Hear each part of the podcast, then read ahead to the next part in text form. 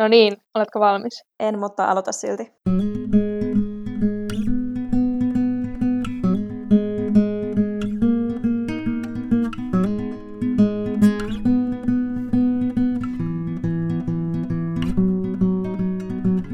Kuuntelet Lukuvika-podcastia, jota toimittavat Jenni Lindvall ja Essi Rötkönen. Podcastia tuotetaan yhdessä Voimalehden kanssa. Lukuvika on paljon puhetta kirjoista, luetuista ja lukemattomista. Hei ja tervetuloa kuuntelemaan Lukuvika-podcastin 21. ensimmäistä jaksoa. Tänään meidän aiheenamme ovat koronan aikaan luetut kirjat. Me ollaan molemmat luettu tosi paljon, tosi hyviä kirjoja koronan aikaan ja halutaan nyt antaa teille niistä kattaus. Mutta ensin voitaisiin käydä vähän läpi sitä, että mitä me emme ole lukeneet koronan aikana. Eli Essi, mikä on sun tämänkertainen lukuvika? Ää, mun tämänkertainen lukuvika on italialaisen Umberto Econ klassikkoteos Ruusun nimi, joka on tämmöinen vähän niin kuin dekkarihenkinen mysteeri 1300-luvun luostarissa. Ja Mä nyt alkoi hirveästi kiinnostaa tämä kirja. Mulla on siis tämä omassa hyllyssä, mutta en ole koskaan aikaisemmin lukenut tätä, koska mä oon kuunnellut semmoista tosi hyvää podcastia, jota voin suositella, eli Kidutetut neitsyet. Ja mä oon sen podcastin avulla innostunut ihan uudella tavalla jotenkin historiasta ja taidehistoriasta ja keskiajasta, niin Mä ajattelin, että tuo voisi olla mun kesälukemistoon kuuluva kirja. Niin, että aion todellakin nyt korjata lukuvikani tulevaisuudessa. Joo, siis musta tuntuu, että mä oon joskus ehkä nähnyt koulussa ton elokuvan, joka tuosta on tehty, mutta kuulostaa kyllä kiinnostavalta. Eikö toi ole vähän niin kuin sellainen Da Vinci-koodi-henkinen tai sellainen historiaan Joo. reutuva dekkari? Kyllä, ja sitten tuosta Kidutetut neitsyöt podcastista on oppinut, että se on erityisesti tietyn sukupolven taidehistorioitsijoiden semmoinen kirja, joka on, niin kuin, mistä ne on saanut kimmokkeen lähteä tuolle alalle. Eli ehkä niin kuin, tuota kuitenkin pidetään sillä lailla NS vähän korkeampana kirjallisuutena kuin Da Vinci-koodi ja kaikki kunnioitus sille, onhan sekin hyvin viihdyttävä. Anteeksi, eikö Da Vinci-koodi ole korkea kirjallisuutta? Öö, on varmaan, tai sitten ei. en Joo. tiedä, riippuu tota... varmaan mistä, miten ajattelee. Mullakin on tällä kertaa tällainen keskiaikainen lukuvika, eli mulle tuli tuosta Umberto Ecosta mieleen, että mä en ole koskaan lukenut siis Victor Hugon teoksista oikeastaan yhtäkään, mutta erityisesti mua kiinnostaa nyt tämä Victor Hugon Pariisin Notre Dame, joka on siis lukuvikani ja jonka haluaisin kyllä kovasti korjata. Ja se, mistä mulle tuli tämä mieleen, on, että mä luin ihan vasta tota, uusimmasta Parnassosta hyvän kirjoituksen tästä Notre Damen palosta ja sitten sen niin kuin, kulttuurihistoriallisesta ja kirjallisesta merkityksestä, niin mulle tuli mieleen, että tätä mä en ole koskaan lukenut ja tämä kyllä kiinnostaisi tosi paljon.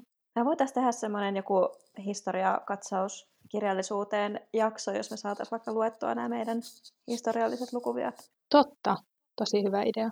Ja sitten täytyy tietenkin vielä sanoa, että mä siis rakastan sitä Disney Notre Damen kellonsoittaja piirrettyä. Että niin, se on, on myös tosi syy. hyvä. Mm. Erostuuko se, tuota, voiko vain katsoa sen Disney-versio ja leikkiä, että on lukenut kirjan? Mullahan on ollut siis lapsena oikeastaan sellainen pakko mieleen melkein tähän elokuvaan, että mä oon katsonut sen tosi monta kertaa. Ja mä oon joskus googletellut, että miten tämä kirja ja leffa eroaa toisistaan. Ja ilmeisesti tämä kirja on niin tosi, tosi paljon synkempi, niin myös siksi se jotenkin no. kiehtoo mua, koska se Disneykin leffa on jotenkin aivan jäätävä. Joo, mutta tietenkin se on Disney kuorutettu. Mm, totta. Joo, mutta ehkä me otetaan seuraavaksi haasteeksi lukea nämä ja toivottavasti myöhemmin näistä jotain Joo. podcastissakin. No mä voisin aloittaa nyt tämän meidän koronan aikana luetut kirjat katsauksen, koska yhdessä jaksossa, olisiko se ollut se meidän joku pari jaksoa sitten, mun lukuvika oli siis tämä Ray Bradburyn klassikkoteos Fahrenheit 451. Ja mä oon nyt korjannut sen mun lukuviaan. Mä oon hirveän ylpeä koska yleensä, niin, yleensä näitä ei välttämättä tule korjattua, mutta nyt mä oon korjannut mun lukuvia ja mä tota, luin sen tässä just ää, aika lailla niinä hetkinä, kun korona räjähti ilmoille ja ensimmäisiä hetkiä, kun oltiin karanteenissa, niin tartuin tuohon kirjaan. Ja tota, siinä heräsi paljon mulle ajatuksia. Toki sitä tuli luettua kyllä vähän sillain koronan värittämien lasien läpi, niin kuin varmasti ihan mitä tahansa nyt kun, tai ihan mitä tahansa tekeekään ja, tai lukeekaan, niin varmaan korona jotenkin on mielessä koko ajan ja sitä lukee sen läpi. Mutta jos nyt ihan lähden tästä alusta liikkeelle, eli Fahrenheit 451 on siis tämmöinen 50-luvulla ilmestynyt klassinen dystopia-teos, jossa eletään sellaisessa yhteiskunnassa, jossa kirjallisuus on kiellettyä ja ihmisiä turrutetaan viihteen avulla. Ja tässä on koko ajan ydinsodan uhka taustalla. Ja palomiehet tässä kirjassa niin eivät oikeastaan siis sammuta paloja, vaan sytyttävät niitä. Eli tässä on pääosassa palomies Guy Montag, joka siis hänen työntään on sytyttää näitä kirjoja tuleen. Eli kun kirjat ovat kiellettyjä, niin aina kun niitä jostakin löytyy, niin ne pitää siis hävittää. Ja äh, mitähän muuta mun piti sanoa, apua. niin, niin, niin tämä sopii myös niin kuin tähän aikaan, koska nyt on tämmöinen kova dystopia buumi menossa, koska äh, yhteiskunnassa ja maailmassa tapahtuu kaikenlaisia niin kuin erikoisia poliittisia tapahtumia ja tuntuu, että kaikki on kovin epävarmaa, niin sitten tämmöiset dystopiat ehkä sitten jotenkin sopii tähän erityisesti. Ja tässä siis kritisoidaan nimenomaan tätä niin kuin kulttuurin viihteellistymistä. Ja musta silleen tavallaan hauskaa, kun tämä on ilmestynyt 50-luvulla, että silloinhan tietenkin televisio ja elokuvat on ollut sitä tämmöistä vähän niin kuin alempaa viihdettä. Että en tiedä, mitä tämä Ray Bradbury ajattelisi tästä meidän ajasta, kun meillä on nyt kaikki Instagramit ja jodelit ja TikTokit ja ties mitä kaikkea. Mutta tota, ähm, tässä siis tämä päähenkilö palomies Guy Montag siis ö, on ihan onnellisesti elää tätä elämänsä. Hänellä on myös vaimo, joka varsinkin it, turuttaa itseään sillä viihteellä. Ja sitten eräänä päivänä tämä Guy tapaa naapurissa tämmöisen nuoren eksentrisen tytön, joka tota, sitten niin kun, tavallaan kertoo omasta elämästään tälle Guylle, ja sitten tämä Guy alkaa ajattelemaan näitä, tätä omaa elämäänsä vähän eri näkökulmasta. Ei tämä nuori tyttö Clarisse, niin hän harrastaa iltakävelyitä ja keskusteluja perheensä kanssa ja muuta tämmöistä, mikä on tässä kirjan maailmassa sitten jäänyt kokonaan tämän viihteen varjoon.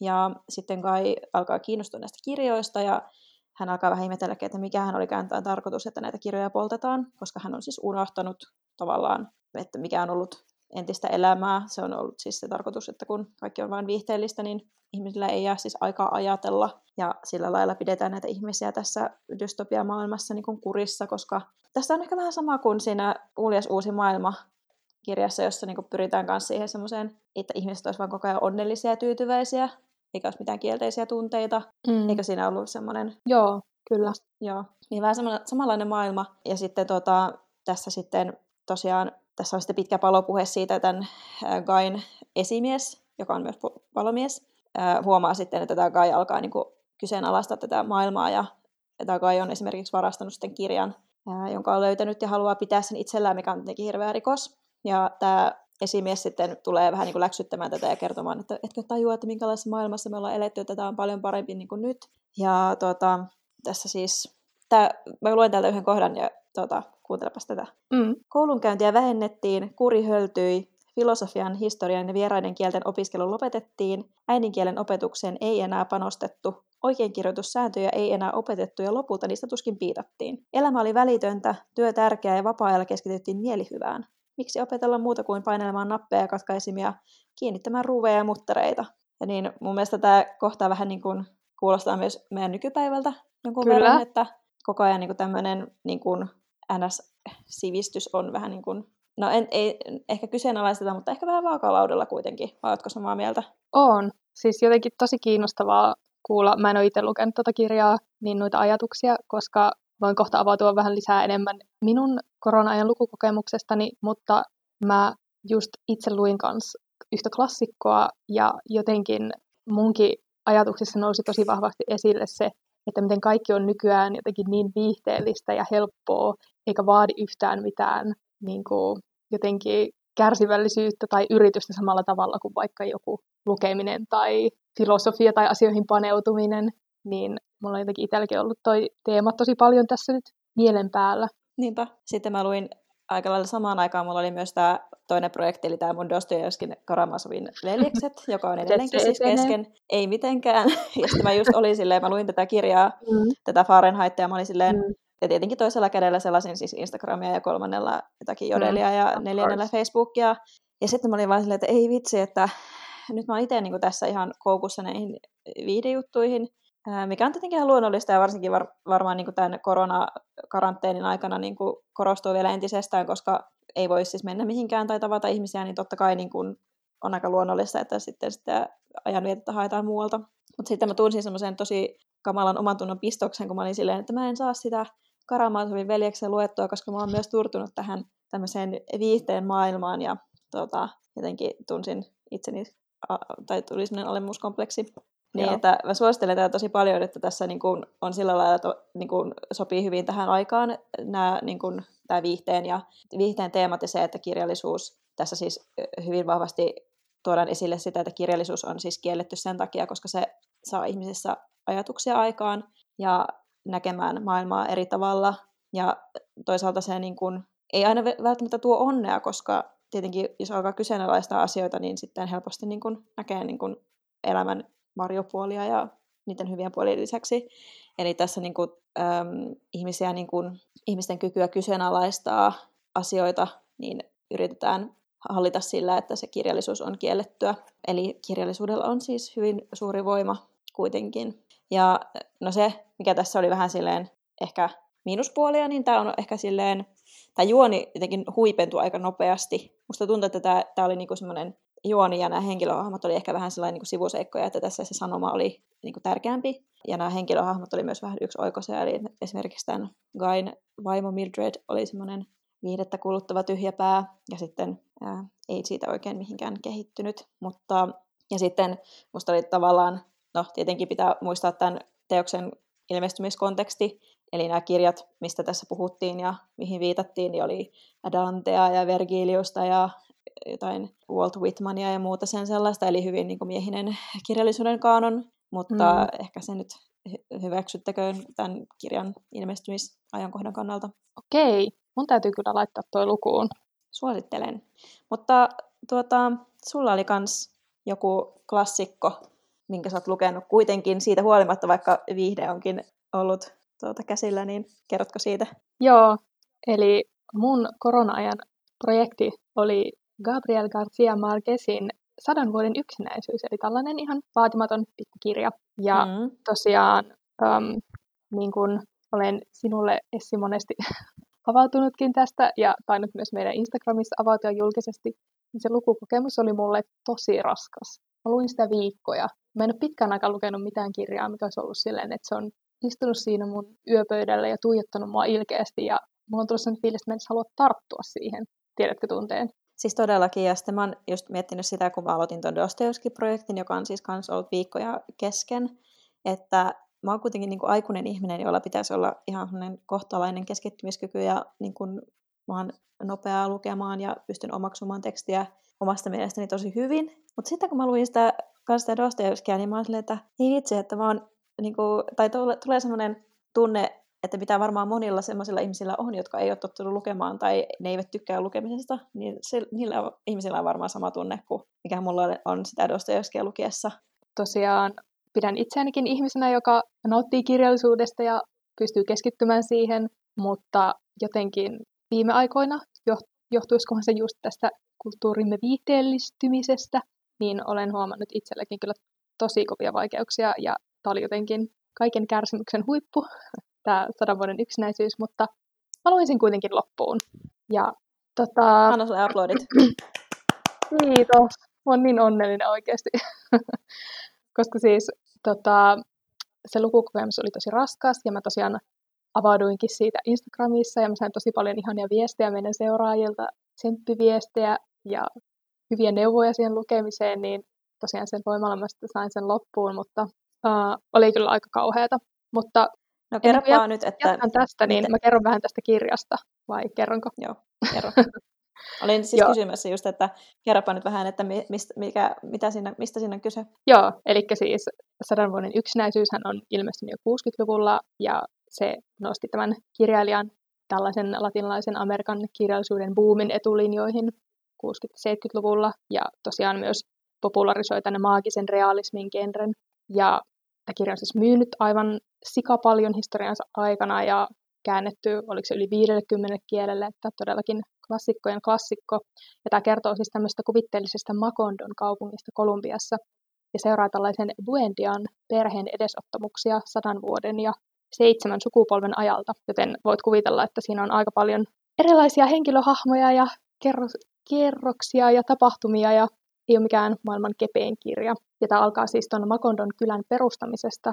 Tämä perheen patriarkka Jose Arcadio Buendia ja hänen vaimonsa Ursula pistää tämän suvun alulle ja perustaa koko kylän.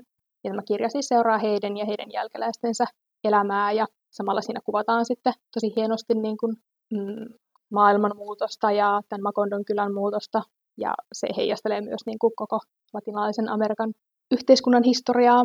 Ja tota, niin, mitähän mä tästä sitten vielä sanoisin. No, kannattaako se lukea vai ei? No siis, yllättäen vaikka mä oon nyt crashannut tätä lukukokemusta hirveästi, niin kyllä se kannattaa lukea, koska mulle kävi jotenkin silleen hassusti, että tosiaan mä kahlasin sitä läpi viikkokausia, mutta sillä hetkellä, kun mä sain sen vihdoin luettua ja suljin sen kirjan, niin mut valtasi ihan semmoinen liikutus, että ah, tämä oli oikeasti niin kuin jotenkin niin upea kirja ja että mä sain tästä tosi paljon oivalluksia ja tiedätkö, että mä olin kärsinyt sen kokemuksen eteen ja sitten mä sain siitä jotain. Mm. Ja tämä on ehkä just vasta, vastakohta sille viihteelle, mitä itsekin kuluttaa tosi paljon, että sinne ei tarvitse tavallaan yhtään tehdä itse mitään se eteen, vaan sä saatat vaan aivottomasti vaikka tuijottaa jotain tosi TVtä tuntikausia. Mutta tässä mun piti oikeasti kärsiä sen eteen, että mä sain sitä jotain irti. Eli sun sinnikkyys kuitenkin sitten lopulta palkittiin. Kyllä, mutta Hienoa. nyt oikein, niin, no joo. Mutta sitten mulle tuli tästä vielä mieleen se, mä en tiedä, ootko lukenut tota Rachel Cuskin uutuutta? Se on mulle vähän kesken vielä. Joo, siis mäkin luen sitä par aikaa ja musta oli jotenkin tosi hauskaa, koska siinä yhdessä kohtaa tämä, siis puhutaan tästä kunniateoksesta, joka on tämän Rachel Cuskin trilogian päätösosa, ilmestynyt ihan vastikään, niin tämä päähenkilö siinä puhuu kustantajansa kanssa just tällaisesta korkeakirjallisuuden lukemisen hankaluudesta, varsinkin miten se on niin hankalaa nykyihmiselle, joka on tottunut kaikkiin helppoihin oivalluksiin ja nopeisiin voittoihin. Oletko lukenut vielä sitä kohtaa, tai muistatko? Öö, mä en ehkä ole vielä siinä asti. Okei, okay. saanko mä vähän spoilata ja lukea lainauksen täältä? Joo, lue vain. Joo, otapas. Tässä siis tämä casting päähenkilön kustantaja kertoo seuraavaa. Kirjallisuuden ihanteeseen kohdistuu samanlainen yleisluontoinen kaipuu kuin lapsuuden menetettyyn maailmaan. Siihen maailmaan, joka usein tuntuu niin paljon väkevämmältä ja todellisemmalta kuin nykyhetki. Siltä tuohon todellisuuteen palaaminen, vaikka vain yhdeksi päiväksi, olisi paitsi mahdotonta, myös useimpien mielestä sietämätöntä, sillä vaikka suhtaudumme menneisyyteen ja historiaan haikailevasti, saisimme nopeasti tuta, että me pystyisi elämään siellä mukavuussyistä, sillä nykyaikaa määrittää joko tietoinen tai tiedostamaton pyrkimys päästä eroon kaikista mahdollisista rasituksista. Niin tämä oli musta jotenkin niin on point, kun mä luin tota sadan vuoden yksinäisyyttä. Koska... Tässä myös tässä Fahrenheit-kirjassa puhutaan tosi paljon siitä, että ihmisen ää, peruspyrkimys on niin mielihyvä. Mm. Siihen pyritään tuossa kirjassa myös. Kyllä. Ja me ollaan ehkä joskus aiemminkin puhuttu sun kanssa siitä, että lukeminenhan ei ole välttämättä mitenkään helppoa, että se on monesti tosi mm. raskasta työtä. Ja sen sain kokea kyllä itse, kun luin tätä Margesin kirjaa, ja jotenkin toi Kaskin teoksen lainaus vielä niin kuin vahvisti mulle sen, että näinhän se asia on, että joskus niin kuin, täytyy nähdä tosi paljon vaivaa lukemisen eteen ja niiden oivallusten niin. eteen. Mutta jos mä nyt vielä kertoisin vähän, että mikä tässä kirjassa oli sitten musta niin, niin mahtavaa, niin tässähän on tietenkin tosi paljon teemoja, mihin voisi tarttua, mutta ehkä just se, um, miten tässä käsiteltiin niin kuin aikaa ja historian kulkuja ja etenkin sitä, että ihmiskunnan historia niin kuin toistaa itseään. Ihmiset tekee aina samoja virheitä ja on niin ylpeitä, että me ei tavallaan ikinä pystytä kehittymään eteenpäin, vaan se historia kiertää kehää. Ja tässä oli ehkä just se, että vasta kun olin lukenut tämän koko kirjan, niin se koko teema aukesi mulle siinä loppupuolella, että se tosiaan käsitellään niin seitsemän sukupolven ajalta tuon perheen tarinaa. Ja se yksi asia, mikä teki tästä kirjasta tosi vaikean lukea, oli se, että siellä oli ihan helkkaristi samannimisiä henkilöitä. Siellä oli varmaan 20 eri Aurelianoa ja kymmeniä eri Jose Arkadioita. Ja mä tuskailin sen asian kanssa, mutta sitten mä myöhemmin jotenkin pääsin kiinni siihen ajatukseen, että, että myös tämä tuskallinen henkilöhahmojen nimien toistuminen niin symboloi myös sitä, että se historia jatkuvasti toistaa itseään. Esimerkiksi näissä samannimisissä hahmoissa niin toistui semmoisia samantyyppisiä luonteenpiirteitä tosi paljon. Ja tota, niin. Joo, ehkä sen takia just, koska historia toistaa itseään, niin ehkä nämä dystopiatkin on nyt sitten niin kuin uudestaan muodissa, koska tavallaan niistä löytyy taas niin kuin uusia teemoja, jotka resonoi tässä ajassa, vaikka Kyllä. ne on joskus 1900-luvun alkupuolella. Monet ja niistä. jotenkin erityisen kiinnostavia nämä on just tälleen korona-aikaan, koska mm. nytkin jotenkin itsekin on pohtinut tosi paljon sitä, että pystyvätkö valtiot vaikka tukemaan toisiaan tässä maailmanlaajuisessa kriisissä, vai eristäytyykö jokainen vaan omaan poteroonsa ja siihen omaan ylpeyteensä. Ja niin kuin, toistetaanko me taas ne samat virheet ihmiskuntana, mitä me ollaan aina tehty. Ja tämä kirja kyllä jotenkin toi esiin sen, että kyllä me vain toistetaan. Se on tietenkin surullinen ajatus, mutta jotenkin laitetaan pohtimaan niitä ajatuksia. Niin, niin. Hyvässä ja pahassa toistetaan samoja asioita. Mutta tiesitkö, että tästä kirjasta on tulossa myös Netflix-sarja? No en tiennyt. Milloin tulee? Um, se oli jo Netflixissä silleen, että sen pystyi niinku laittamaan omalle listalle, että se ei niinku valmis, mutta että ne ilmoittaa, kun se tulee. Aha. Ja tämä oli musta tosi, tai siis kiinnostavaa varsinkin siinä mielessä. Mä en, ai niin, mun pitikin kysyä sulta, että ootko lukenut tämän kirjan? No siis, tämä on tämä mun perusvastaus, eli siis kyllä. Mm-hmm. Olen lukenut sen joskus ehkä lukioikäisenä ja mulla ei ole siis mitään muistikuvaa muuta kuin siitä, että, että tai mulla jäi ehkä siitä joku semmoinen ihan positiivinen tunnelma, mutta mä en osaa nyt eritellä mun lukukokemusta tämän syvällisemmin, niin kuin en yleensä muutenkaan. No niin, no mutta sä oot kuitenkin lukenut sen. Kyllä, voin sanoa. Olen lukenut niitä muitakin. Mä oon lukenut Rakkautta koleran aikaan ja sitten Aha. jonkun semmoisen, mikähän se oli se yksi teos. Mm. Ehkä ei, semmoisen vähän ei niin tunnetun. Joo, no, mutta joka tapauksessa siksi mä siis kysyin, koska mm. teoshan on tosi jotenkin rönsyilevä ja megalomainen, tästä tapahtuu tosi omituisia mm. maagisia asioita, niin mietin, että miten ihmeessä tästä voidaan tehdä Netflix-sarja. Mun on kyllä pakko ehkä niin kuin, katsoa ainakin yksi jakso, että mi- mitä ihmettä. Niin, ja sitten ehkä ja siis kiinnostaa siis toi... myös, että onko se, niin kuin, että onko se tehty siis, niin kuin, öö, siis niin kuin siellä latinalaisessa Amerikassa, anteeksi, en nyt muista missä valtiossa, mutta että vai onko se joku semmoinen, niin Kolumbiassa vai onko se joku semmoinen englanninkielinen versio? No kun mä just tutkin vähän tätä asiaa ja kävi ilmi, että tuolta kirjailijalta on koko sen elämän aikana yritetty tosi monta kertaa tietenkin ostaa noita oikeuksia, tehdä elokuva- mm. tai TV-filmatisointi, mutta hän ei ikinä myynyt niitä. Mutta hän on siis ähm, menehtynyt muutama vuosi sitten, ja nyt hänen poikansa ovat myyneet nuo oikeudet. Ja ilmeisesti siinä oli taustalla sellainen ajatus, että kun he nimenomaan aina halusivat, että tästä tehtäisiin niin espanjankielinen versio, mikä on musta mm. ihan oikein, ja mm. nyt kun Netflix on tehnyt muutamia semmoisia tosi suosittuja ei-englanninkielisiä tuotantoja, niin kuin vaikka se Rome-elokuva tai Narcos TV-sarja, niin ne jotenkin nyt uskoo siihen, että tästä voitaisiin saada semmoinen hieno produktio, niin jään innolla odottamaan. Joo, kuulostaa kiinnostavalta. Mutta haluatko kertoa sitten, tota, millaista maagista realismia sinä olit lukenut? Joo, no mä luin tämmöisen ihan äh, aika vastikään ilmestyneen suomalaisen teoksen Juhani Karilan Pienen hauen pyydystyksen. Ja ää, mä pongasin tämän kirjan siis jossakin Instagramista ja sitten ostin sen itselleni. Ja ää, mä yleensä niin kun, mä, ostin, tai mä halusin lukea tämän kirjan vähän niin sillä ajatuksella, että just koronan aikaan ei päässyt matkustamaan mihinkään ja mä oon itse al- alkujeni Lapista kotoisin ja sitten mä halusin ehkä vähän niin kuin fiilistellä sellaista lappinostalgiaa tuolla kirjalla, koska se sijoittuu siis tuonne Itä-Lappiin mistä tuo Juhani Karila itsekin on kotoisin. Ja mä yllätyin siis tuosta teoksesta ihan tosi tai niin kuin täysin, koska mulla ehkä vähän yleensä on myös suomalaisista teoksista semmoinen pieni semmoinen epäluulo, varsinkin tämmöisiä, jos ne sijoittuu just korostetusti johonkin Lappiin, että ehkä on semmoinen mielikuva, että Lappi kertomuksesta on vaan Timo K. mukaan tämmöisiä inhorealistisia, sur- surullisia teoksia.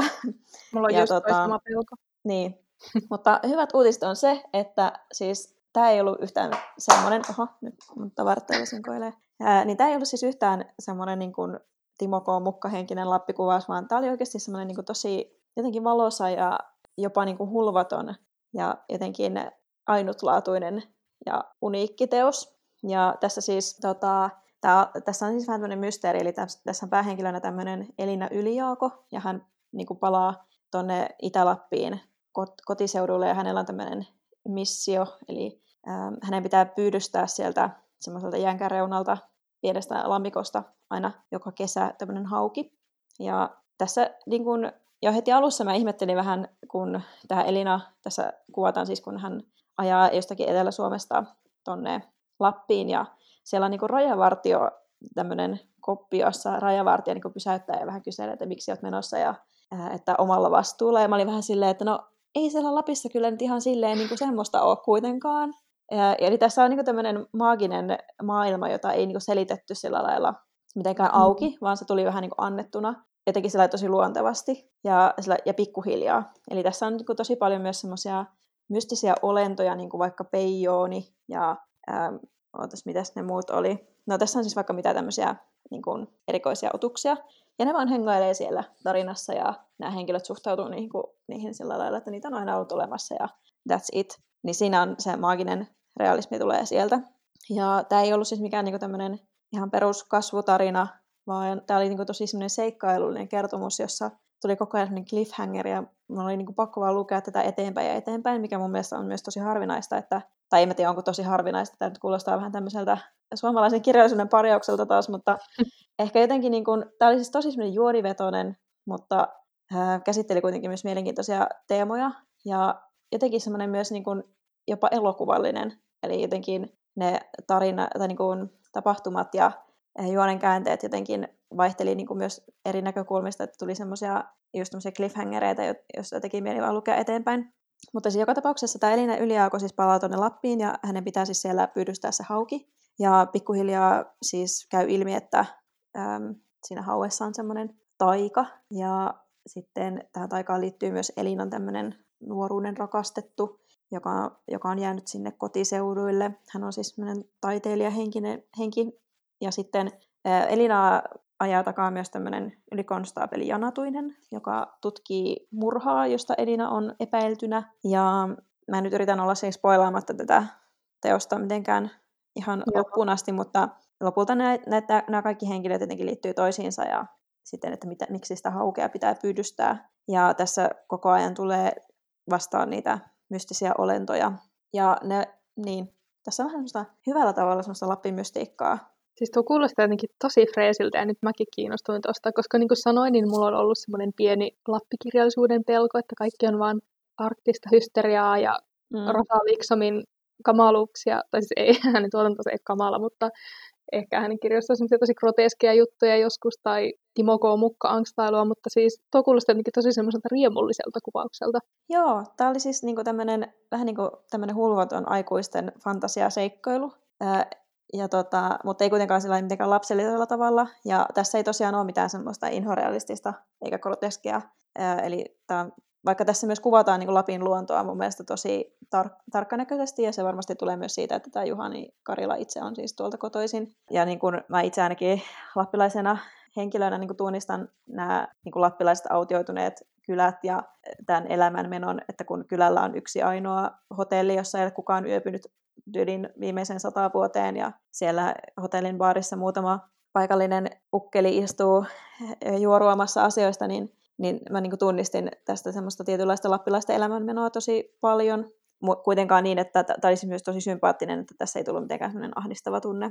Ja mun mielestä tässä on ehkä vähän jotenkin semmoinen näissä, niin kuin, tai mulla tuli mieleen vähän tuo Arto Paasilinnan Jäniksen vuosi, jossa on myös tosi mielikuvituksellisia juonenkäänteitä ja missä liikutaan paljon paikasta toiseen ja tavataan paljon ihmisiä, niin tuli vähän sama mieleen, mutta tämä ei ollut myöskään mitenkään semmoinen niin kuin äijämäinen teos, kun mulla ainakin ehkä tulee itsellä semmoinen mielikuva niin kuin jostakin Paasilinnan teoksesta, että ne on semmoisia äijä sekoiluja, niin tämä ei ollut yhtään semmoinen, vaan mun mielestä tässä oli niin kuin, myös niin kuin henkilöhahmojen tasolla niin kuin, mm, semmoisia mielenkiintoisia ja monitahoisia hahmoja.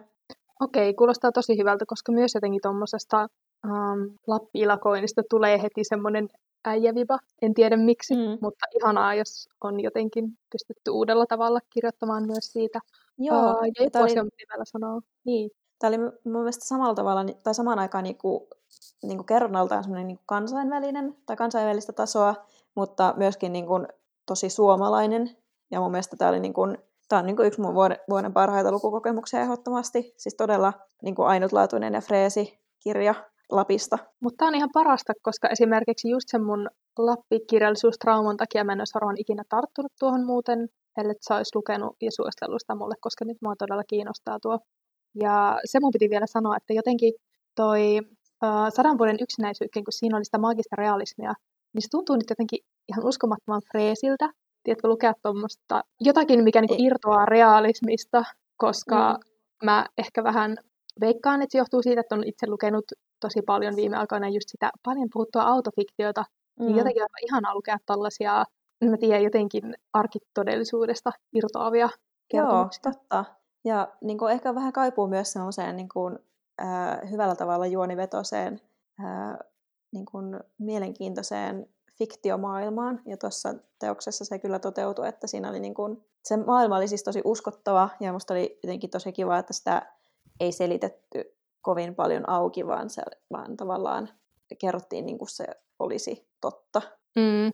Eikä siinä selitetty mitään, että aina on ollut tällaisia hahmoja. Tai no ehkä siinä vähän oli, siinä puhuttiin niistä, tuossa oli siis tosi paljon niitä erilaisia semmoisia myyttisiä fantasiahahmoja, niin kuin, no näkki oli yksi, mutta oli muitakin, ja sitten siinä kyllä vähän puhuttiin siitä, että tässä oli myös se semmoinen ekokriittinen näkökulma niin kuin siihen, että miten ihminen mm. on vallannut elintilaa, ja että niin kuin, tässä oli tosi voimakas niin kuin luontosuhde, että niin kuin tämmöisiä teemoja myös, ja sitten mm, niin kuin vaikka mä puhuin tuosta juonellisuudesta tosi paljon, niin myöskin semmoinen tuolla, tuolla päähenkilöllä Elinalla, niin ää, hän oli vähän semmoinen ää, ehkä vähän synkkä hahmo, ää, sillä lailla, että hän, hänestä, hän niin kuin helposti uskoi niin kuin itsestään pelkästään huonoja asioita, eikä oikein halunnut sallia mitään hyvää itselleen, niin sitten siinä lopussa sekin, niin kuin, tai siitäkin ongelmasta hän sitten selvisi. Se oli mun mielestä kiinnostavaa. Okei, kuulostaa kyllä, että siinä on tosi paljon erilaisia kerroksia. Mm. Joo. Mitäs sitten? Sulla on vielä joku, mistä sä haluaisit puhua? Joo, tota, tästä riemukkaasta Lappimaailmasta niin vähän ankeampiin tunnelmiin. Eli mä luin koronan alkuvaiheilla minun muutaman vuoden jo hyllyäni lämmittäneen teoksen, eli Raymond Carverin öö, Mistä puhumme, kun puhumme rakkaudesta. Oletko lukenut tätä? Joo, mä oon lukenut sen pari vuotta sitten ja tota, tykkäsin siitä. Mulla tuli jotenkin mieleen tuosta tyylistä jollakin tavalla myöskin Lucia Berlin, eli ehkä jotenkin semmoisten, että ehkä vähän melankolinen ihmis, ihmi, melankoliset ihmiskohtalot. Joo, siis mulle tuli itse asiassa ihan just sama mieleen, kun mä luin tota, että siinä oli jotenkin semmoinen samanlainen unenomainen, surumielinen tunnelma. Mutta tämä mm. Novellikokoelma on siis äh, jostakin 80-luvulta, mutta mä luin ton parin vuoden takaisen suomennoksen, ähm, jonka Sammakko on siis kustantanut suomeksi. Ja tätä on ehkä myös vähän silleen samalla tavalla hankala kuvailla niin kuin Lucia Berlinin novelleja, että ähm, tämä maailma keskittyy niin kuin vahvasti semmoiseen pikkukaupungin elämänmenoon ja kuvaa ihmisten tavanomaista elämää, juomista ja pelailua ja ajan kuluttamista siellä. Ja jotenkin just um, ehkä siksi niitä novelleja itsessään en halua tässä tarkemmin lähteä kuvaamaan, koska niissä ei ne tapahtumat ole niin tärkeitä, vaan kuin se, että mitä niiden ihmisten välillä tapahtuu ja mitä sanotaan ja etenkin se, mitä tässä jätetään sanomatta. Ja mulle just tässä kokoelmassa jotenkin tosi tärkeäksi teemaksi nousi just semmoinen ääneen sanomattomuus ja puhumisen vaikeus, että tässä monilla hahmoilla on tosi jotenkin traagisia elämänkohtaloita, että he ovat vaikka menettäneet puolisonsa tai avioliitto on karjuutunut tai jotain muuta ikävää on meneillään, mutta usein ne hahmot ei sitten oikein pysty ehkä puhumaan niistä menetyksistä ja surusta, ja se sanomatta jätetty purkautuu sitten ennemmin tekoina.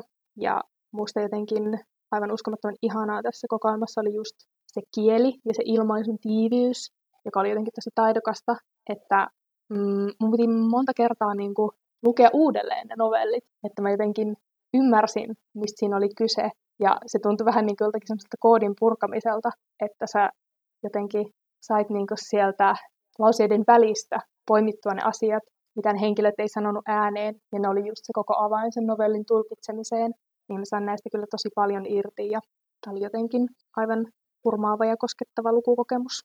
Ja tota, mitäs muuta mä tästä sanoisin? Niin, tuli muuten mieleen sekin, että ähm, mä katsoin heti tämän lukemisen jälkeen ton Birdman-elokuvan, joka mm. siis muutama vuosi sitten kahmi aika paljon Oskareita muistaakseni, niin oli myös jotenkin hauskaa, kun siinä elokuvassa siis on myös tavallaan sisäkertomuksena se, että ähm, ne elokuvan henkilöhahmot, jotka ovat siis näyttelijöitä, niin tekevät tämmöistä uudelleen sovitusta tuosta, äh, mistä puhumme, kun puhumme rakkaudesta, näytelmästä, niin jotenkin sen leffankin teemat avautui paljon paremmin, sit kun oli lukenut tämän Aivan. novellin, että tuossa olisi ehkä semmoinen hyvä kombo, jos haluaa lukea sen kirjan ja katsoa sen leffan, niin ne pelasivat mun mielestä hyvin yhteen. Kyllä. Tosin tässäkin oli ehkä sellainen pieni, mm, tai siis vaikka suosittelen tätä kirjaa, niin pienen varoituksen sanan haluan sanoa, että tässäkin ehkä oli vähän semmoista äijänäkökulmaa, mikä hieman häiritsi mua. Että jos mä vertaan tätä vaikka Lucia Berlinin novelleihin, niin mun mielestä hän osasi jotenkin paljon taidokkaammin ehkä kuvata semmoista tuommoisessa unohtuneen amerikkalaisen pikkukaupungin miljöössä olevaa niin kuin, toksista maskuliinisuutta, että tässä oli tosi paljon myös sellaista machoilua ja jotenkin sen kulttuurin kuvaamista, mutta ei ehkä ihan tavallaan sellaisella tavalla, joka olisi tyydyttänyt itseä. Tai en mä tiedä, osaanko mä selittää sitä, mutta... Joo, mä ymmärrän kyllä, koska mm. mullakin tuli tosiaan mieleen se Lucia Berlin, joka on kyllä ehkä tuoreimmassa muistissa muutenkin, koska on jo muutama vuosi, kun tuon Raymond Carverin luin, niin, niin ehkä jotenkin ainakin itsellä se Lucia Berlin kuitenkin äh, puhuttelee jollakin tavalla enemmän. En tiedä, johtuuko se sitten siitä naisnäkökulmasta. Mm, mutta ehkä jos tätä novellikokoelmaa lukee silleen sen tietynlaisen äijän näkökulman tiedostaen ja hyväksyen, niin silloin tästä voi myös nauttia tosi paljon. Joo. Mm, oliko sulla vielä jotain? No joo, mulla on vielä yksi, mistä mä haluaisin puhua, ja kun sä äsken sanoit tuosta, että tuossa sun Raymond Carver jutussa niin sanoit, että tämmöinen niin kuin puhumattomuus, niin kuin, mm. tai ihmisten on vaikea puhua niiden, niille tapahtuneista asioista, niin äh, ehkä vähän nyt aasinsiltana niin näkyy sama tuossa mun viimeisimmässä kirjassa, eli tässä Alex Schulmanin Poltan nämä kirjeet teoksessa, jossa siis Alex Schulman on, on siis ruotsalainen kirjailija ja myöskin tämmöinen mediapersona, ja hän on siis kirjoittanut tosi paljon teoksia nimenomaan ö, oman perheenjäsenistään, ja tämä Polta nämä kirjat kertoo siis hänen isoäidistään, ja tämä koko teos lähtee liikkeelle siitä, että Alex, äm, hänellä on siis ongelmia niin vihanhallinnan kanssa, että välillä hän niin kuin, saattaa jotenkin niin kuin räjähtää, ja sitten hän huomaa, että hänen omat lapsensakin vähän niin kuin kavahtaa häntä, ja sitten vaimokin lopulta sanoo, että, jota, että sille asialle nyt täytyy tehdä jotain, tai muuten se koko perhe-elämä ei toimi. Ja sitten Alex päätyy keskustelemaan tästä asiasta hänen terapeuttinsa kanssa ja tekee semmoisen ikään kuin sukukartan. Ja sitten siitä hän huomaa järkytyksekseen, että tämä vihan purkautuminen ja vihan hallinta tai sen hallitsemattomuus niin on periytynyt hänelle, hänelle hänen äidin puoleisesta suvustaan. Ja kaikki jäljet lopulta johtaa hänen niin kuin isoisäänsä, joka on kuuluisa ruotsalainen kirjailija Sven Stolpe. Ja tämä teos tosiaan käsittelee siis tämmöisiä sukusalaisuuksia ja sanomattomia asioita, jotka ää, niin kuin on vaikuttanut esimerkiksi suvun henkilöiden käyttäytymismalleihin, jotka sitten niin kuin on, voi olla tosi myrkyllisiä ja periytyä siis niin kuin tosi kauas niin kuin suvussa. Ja tämä sai niin kuin ajattelemaan myös tämmöisiä niin kuin omia sukusalaisuuksia ja semmoisia ominaisuuksia, mitkä, mistä ei välttämättä niin kuin, tule ajatelleeksikaan, että ne on niin kuin, perittyjä ominaisuuksia. Ja niistä on tosi vaikea päästä siis irti, koska ylipäätänsä niin tämmöistä asioista aika harvoin niin kuin, puhutaan missään. Ja mä nyt vähän spoilaan tätä kirjaa. Tämä nyt ehkä ei ole mikään salaisuus, koska mun mielestä tästä on myös kirjoitettu aika paljon esimerkiksi Hesarissa, mutta siis tämä kirjahan on siis juoneltaan niin kuin hyvin tämmöinen niin kuin jopa dekkarimainen, eli tätä oli myös niin kuin pakko lukea eteenpäin tosi niin kuin nopealla tahdilla, koska tässä oli tosi voimakas imu, ja mä en oikein tiedä, miten nämä ruotsalaiset osaa käydä tämän niin kuin kaiken tehdä niin, kuin niin hyvin, koska mun mielestä myöskin, tai tuli jotenkin tavallaan tästä dekkarimaista imusta mieleen se, ää, mikä se oli nyt se kirja siitä Ruotsin Akatemian kohusta? Mm, uh, 19 jäsen. Niin, 19, 19 jäsen, joka oli, siis myöskin oli niin kuin tosi, tosi kertomus, mutta myöskin siinä niin jotenkin se, ne tapahtumat niin kuin avautui niin kuin sillä tavalla, että tuli semmoinen, että on niin pakko tietää lisää, ja samalla kuitenkin niin kuin myös hirvittää se ää, salaisuus, mikä sieltä paljastuu. Eli tässä siis Alex alkaa siis tutkimaan tätä omaa sukuaan, koska hän huomaa siis, että tosiaan tämä vihan hallitsemattomuus niin kuin, on periytynyt sitten niin kuin hänellekin, ja tota, hän siis tekee tutkimuksia. Tämä Sven Stolppehän on siis niin kuin, ilmeisesti tosi niin kuin, kuuluisa ja merkittävä kirjailija Ruotsissa, että tämä ei ehkä välttämättä avaudu niin kuin, ää, suomalaisille siinä mielessä, mutta se ei oikeastaan haitannut tätä lukukokemusta, että kyllä se niin kuin, tavallaan kerrotaan siinä, tai tulee myös ilmi, vaikka sitä aluksi niin kuin, välttämättä tietäiskään. Ää, eli siis tämä Sven Stolpe on, oli tämmöinen hyvin, no en haluaisi sanoa, että narsisti, koska se on taas eri diagnoosi, mutta hänellä ehkä oli vähän narsistisia piirteitä, eli hän on hyvin tämmöinen omistava ja manipuloiva ja myöskin niin kuin ankara ja semmoinen jopa tämmöinen suvun hirmuhallitsija, joka on pitänyt kyllä niin kuin kaikkia semmoisessa hyvin tiukassa otteessaan. Ja myöskin erityisesti siis tätä vaimoaan, joka on tämän Alex Sulmanin iso, äiti. Ja paljastuu siis lopulta, että tämä, ähm, heillä on ollut hyvin onneton avioliitto, koska tällä isoäidillä on ollut nuoruudessaan, kun nämä Sven Stolpe ja tämä isoäiti, jonka nimeä mä en edes muista, hienosti meni tämäkin, niin, eh, tota, niin kun he ovat olleet aika vasta menneet naimisiin, niin isoäidillä on ollut siis suhde tämmöisen toiseen kuuluisaan ruotsalaiseen kirjailijaan kuin ähm, apua, miksi mä en muista senkään nimeä. Olisiko se Lagerkrantz? Joo, oliko se Ulof Lagerkrantziin? Mm, Kaarin oli siis tämän isoäidin nimi, no niin. Joo.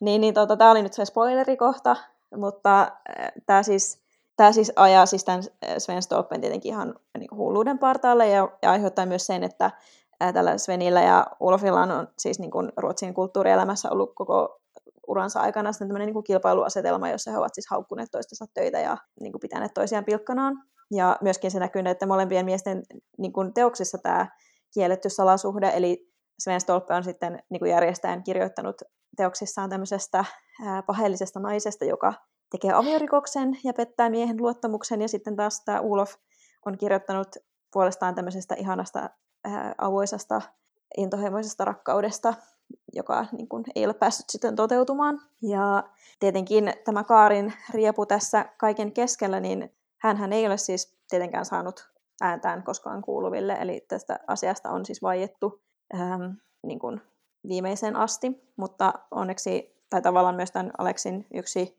äh, motiivi kirjoittaa tätä kirjaa on tietenkin antaa äidilleen, tai isoäidilleen siis ääni tässä kaikessa koko jupakassa.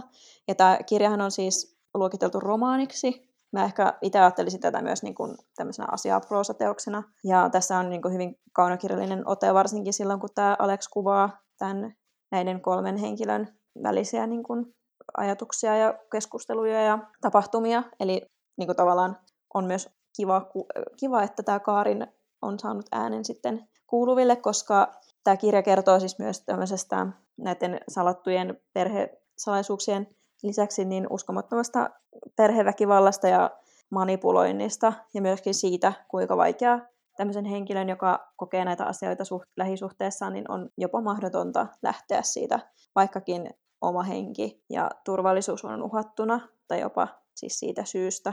Ja tämä siis tietenkin Alex itsekin toteaa, että jos hänen isoäitinsä olisi lähtenyt tästä suhteesta, niin häntäkään ei olisi sitten mitenkään olemassa, siis tätä Aleksia itseään. Että siinä on semmoisia ristiriitaisia ajatuksia, mutta omasta puolestani voin sanoa, että tuossa jotenkin kaikki nuo teemat, mitä sä kuvasit, niin on ihan sairaan kiinnostavia ja kuulostaa jälleen sellaiselta kirjalta, jonka haluaisin itse lukea.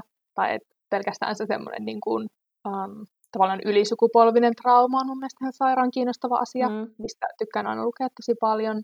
Ja sitten just se, että toi Schulman on antanut äänen sille isoäidilleen ja just, just sille osapuolelle siinä kolmiodraamassa, joka on tavallaan ehkä tai jollain tavalla jäänyt niin kuin huonoimpaan osaan siinä kaikkien kolmen kesken ja hiljennetty. Ja sitten just tuo, mistä puhuit, että miten ne ruotsalaiset oikeasti osaa tehdä kaiken niin hyvin, että toi kuulostaa just semmoiselta niin kuin dekkarinomaiselta teokselta, jossa oikein haluaa selvittää sen mysteerin. Ja mä myös itse ihmettelen, kun mä oon lukenut tuosta tosi paljon mediassa, että, tai siis en olisi lukenut koko kirjaa, mutta mä oon ihan varma, että se on tosi hyvä, niin että miten se Schulman on oikein onnistunut punomaan nuo kaikki asiat yhteen sellaiseksi tiiviiksi paketiksi ja uskomatonta. Niin, toki, toki siinä näkyy se, että, että siinä on niin kuin vähän niitä tapahtumia tai asioita niin kuin järjestetty uudelleen, että saadaan se hieno eh, draaman kaari, mutta joka tapauksessa, kun tuo tarina on kuitenkin tosi, niin se on jotenkin vielä tuo siihen ihan uskomattoman lisäkerroksen, että se on tapahtunut oikeasti. Ja nyt kiinnostaa myös lukea noita Alex Schulmanin muita kirjoja, koska hän on siis kirjoittanut esimerkiksi äitinsä alkoholismista, ja sitten hän on kirjoittanut vaimostaan ja isästään, muistaakseni myös. Eli hän, niin kuin on erikoistunut kirjoittamaan omista perheenjäsenistään tämmöisiä paljastuskirjoja. Ja sitten tavallaan jossakin haastattelussa mun mielestä tämä Alex Ulman pohtikin sitä, että, että kun hänen ää, niin kuin veljensä esimerkiksi, no ei ole ehkä niin kuin paheksunut, mutta vähän suhtautunut varauksella tähän, miten hän kirjoittaa, niin että, että tavallaan Alex Schulman on pohtinut sitä, että voiko hän kirjoittaa näistä asioista, mutta sitten niin kuin, ehkä tässä tulee niin kuin autofiktiossa muutenkin semmoinen niin kuin näkökulma, että kun se on tapahtunut myös hänelle, niin se on myös hänen tarinansa, niin hän voi myös siitä niin kuin, kirjoittaa. Ja sitten tämä tosiaan niin kuin, sai pohtimaan, niin kuin, no varmasti jokaisessa suvussa on joku semmoinen asia, mistä ei puhuta, tai joku sukusalaisuus tai joku skandaali, mikä on joskus tapahtunut. Ja niin kuin, asioita, jotka periytyy, vaikka niitä ei haluaisikaan, että ne periytyy, tai vaikka niitä vastaan pyristelisi, ää, niin se on jotenkin pisti ajattelemaan myös niin kuin omakohtaisia asioita. Joo, ja musta jotenkin tuntuu, en tiedä olenko oikeassa tässä, mutta että kun tosiaan jokaisesta suusta näitä salaisuuksia ja puhumattomia asioita löytyy, niin ehkä tuntuu jollain tavalla, että meidän sukupolvi on tavallaan ensimmäinen, joka pystyy jotenkin ehkä käymään näitä asioita läpi vaikka terapian avulla tai jotenkin, niin kuin, tiedätkö, kerimään auki sitä kerää ja avaamaan sitä puhumattomuutta sieltä. Tai ainakin mä itse olen nähnyt jotenkin omassa ikäpolvessani tällaista, niin se on myös jotenkin tosi vapauttavaa Niinpä. ja siksi kiinnostaa niin. just lukea tosi paljon tuommoisista aiheista myös. Niinpä, ja mä, mä ostin nyt hiljattain tosiaan sen ähm, Sinä olet suruuna-kirjan, joka on myös tämmöisen ruotsalaisen kirjailijan kirjoittama kirja hänen isästään, joka oli siis suomalainen sotalapsi, äh, joka on siis mennyt Ruotsiin sotalapsena. Ja siinäkin on vähän tätä samaa teemaa, että tämmöinen sukupolven trauma, mistä te isäkään, tai siitäkään ei ole niin puhuttu sitä sotalapsiasiasta, niin en ole vielä lukenut sitä kirjaa, mutta kiinnostaa tosi paljon, koska mua jotenkin muutenkin kiinnostaa tämä aihe ää, jotenkin tosi paljon. Mm, ja muistatko, kun me viime jaksossa vähän päässättiin autofiktiota? Joo, muistan.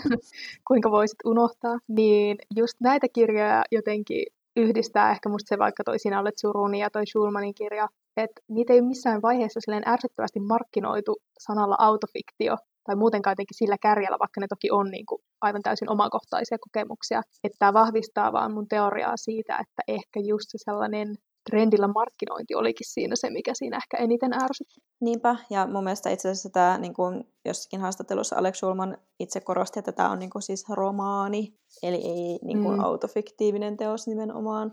Ja Kyllä. ehkä sitten mä itse ainakin henkilökohtaisesti tykkään tosi paljon sellaisista kirjoista, jossa on joku tämmöinen niin kuin henkilökohtainen kerros, että niin kuin asiaa tarkastellaan niin kuin henkilökohtaisesta näkökulmasta, että oliko se vaikka sitten joku tämmöinen surukokemus tai trauma tai joku muu, mutta että siinä on myös joku tämmöinen joku tietokirjallinen kerros tai miten se sanoisi. Esimerkiksi vaikkapa tulee vielä niin kuin tämmöinen kirja kuin H niin kuin haukka tai ää, Naparetki, minun rakkaustarinani, niin niissä on semmoinen, niistä näkee aina sen henkilökohtaisen kiinnostuksen tai semmoisen jonkun otteen siihen, mutta sitten siellä taustalla on sitten jotain, jotain muutakin kuin vain sitä omaa, oman elämän niin kuin paljastamista. Mm, totta. Mutta joo, tässä oli tuota mun koronakirjat tai niin kuin parhaimmisto tällä Joo, erää. Tota, keskustellaanko me ensi kerralla keskiaikaisista kirjoista vai aivan jostain muusta? Sitä ei voi tietää. Mä oon kyllä vähän huolissani nyt tästä mun Notre Dame-innostuksesta, koska mä just pääsin siitä mun tuskien niin. taipaleesta, mutta toisaalta ehkä kirjallisuuden eteen pitää kärsiä, niin kuin Rachel Cusk totesi. Niinpä, ja pitää olla haasteita, eikä vain pelkästään helppoa viihdettä.